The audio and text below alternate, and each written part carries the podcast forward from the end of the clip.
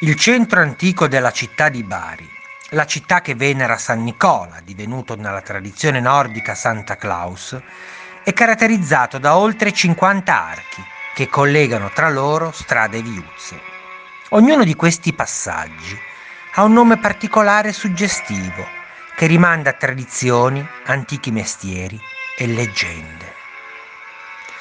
Nei pressi di via Ruggero Normanno, poco distante dal castello Svevo, presso la corte cavallerizza, vi è un arco che non risulta sulla normale toponomastica, ma che la gente del luogo lo ricorda come Uarc de Masciare, l'arco delle streghe. Qui, stando alla leggenda, le megere, chiamate dai locali gatte masciare, si davano convegno per esercitare indisturbate i loro sortilegi ammagliamenti, maledizioni, incantesimi di ogni sorta erano all'ordine del giorno. Non tutti gli incantesimi però avevano un fine malefico.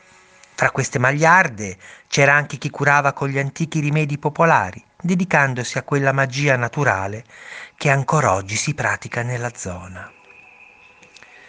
Il loro soprannome, Gatte Masciare, deriva dal fatto che le streghe baresi, stando alla tradizione, erano le uniche in tutta Italia che potevano trasformarsi da donne in gatto nero e viceversa utilizzando un particolare unguento preparato secondo un'antica ricetta, rivelatagli in tempi remoti dalla loro protettrice, la dea dal triplice volto conosciuta con i nomi di Diana, Ecate e Selene. Prima di partire per il Saba che si svolgeva sotto il famoso noce di Benevento, esse si ungevano con il magico unguento, pronunciando un potente incantesimo che la tradizione orale ancora ricorda. Sopra spine sopra sarmenti mi ritroverò a malevento.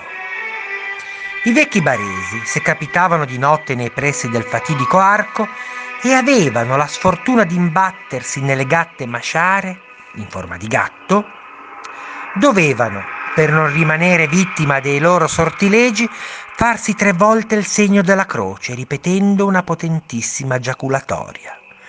Maestra Diana che vai per la via, devo incontrare Gesù, Giuseppe e Maria. Se il gatto fosse stato una strega, sarebbe ritornato in forma umana smascherandosi.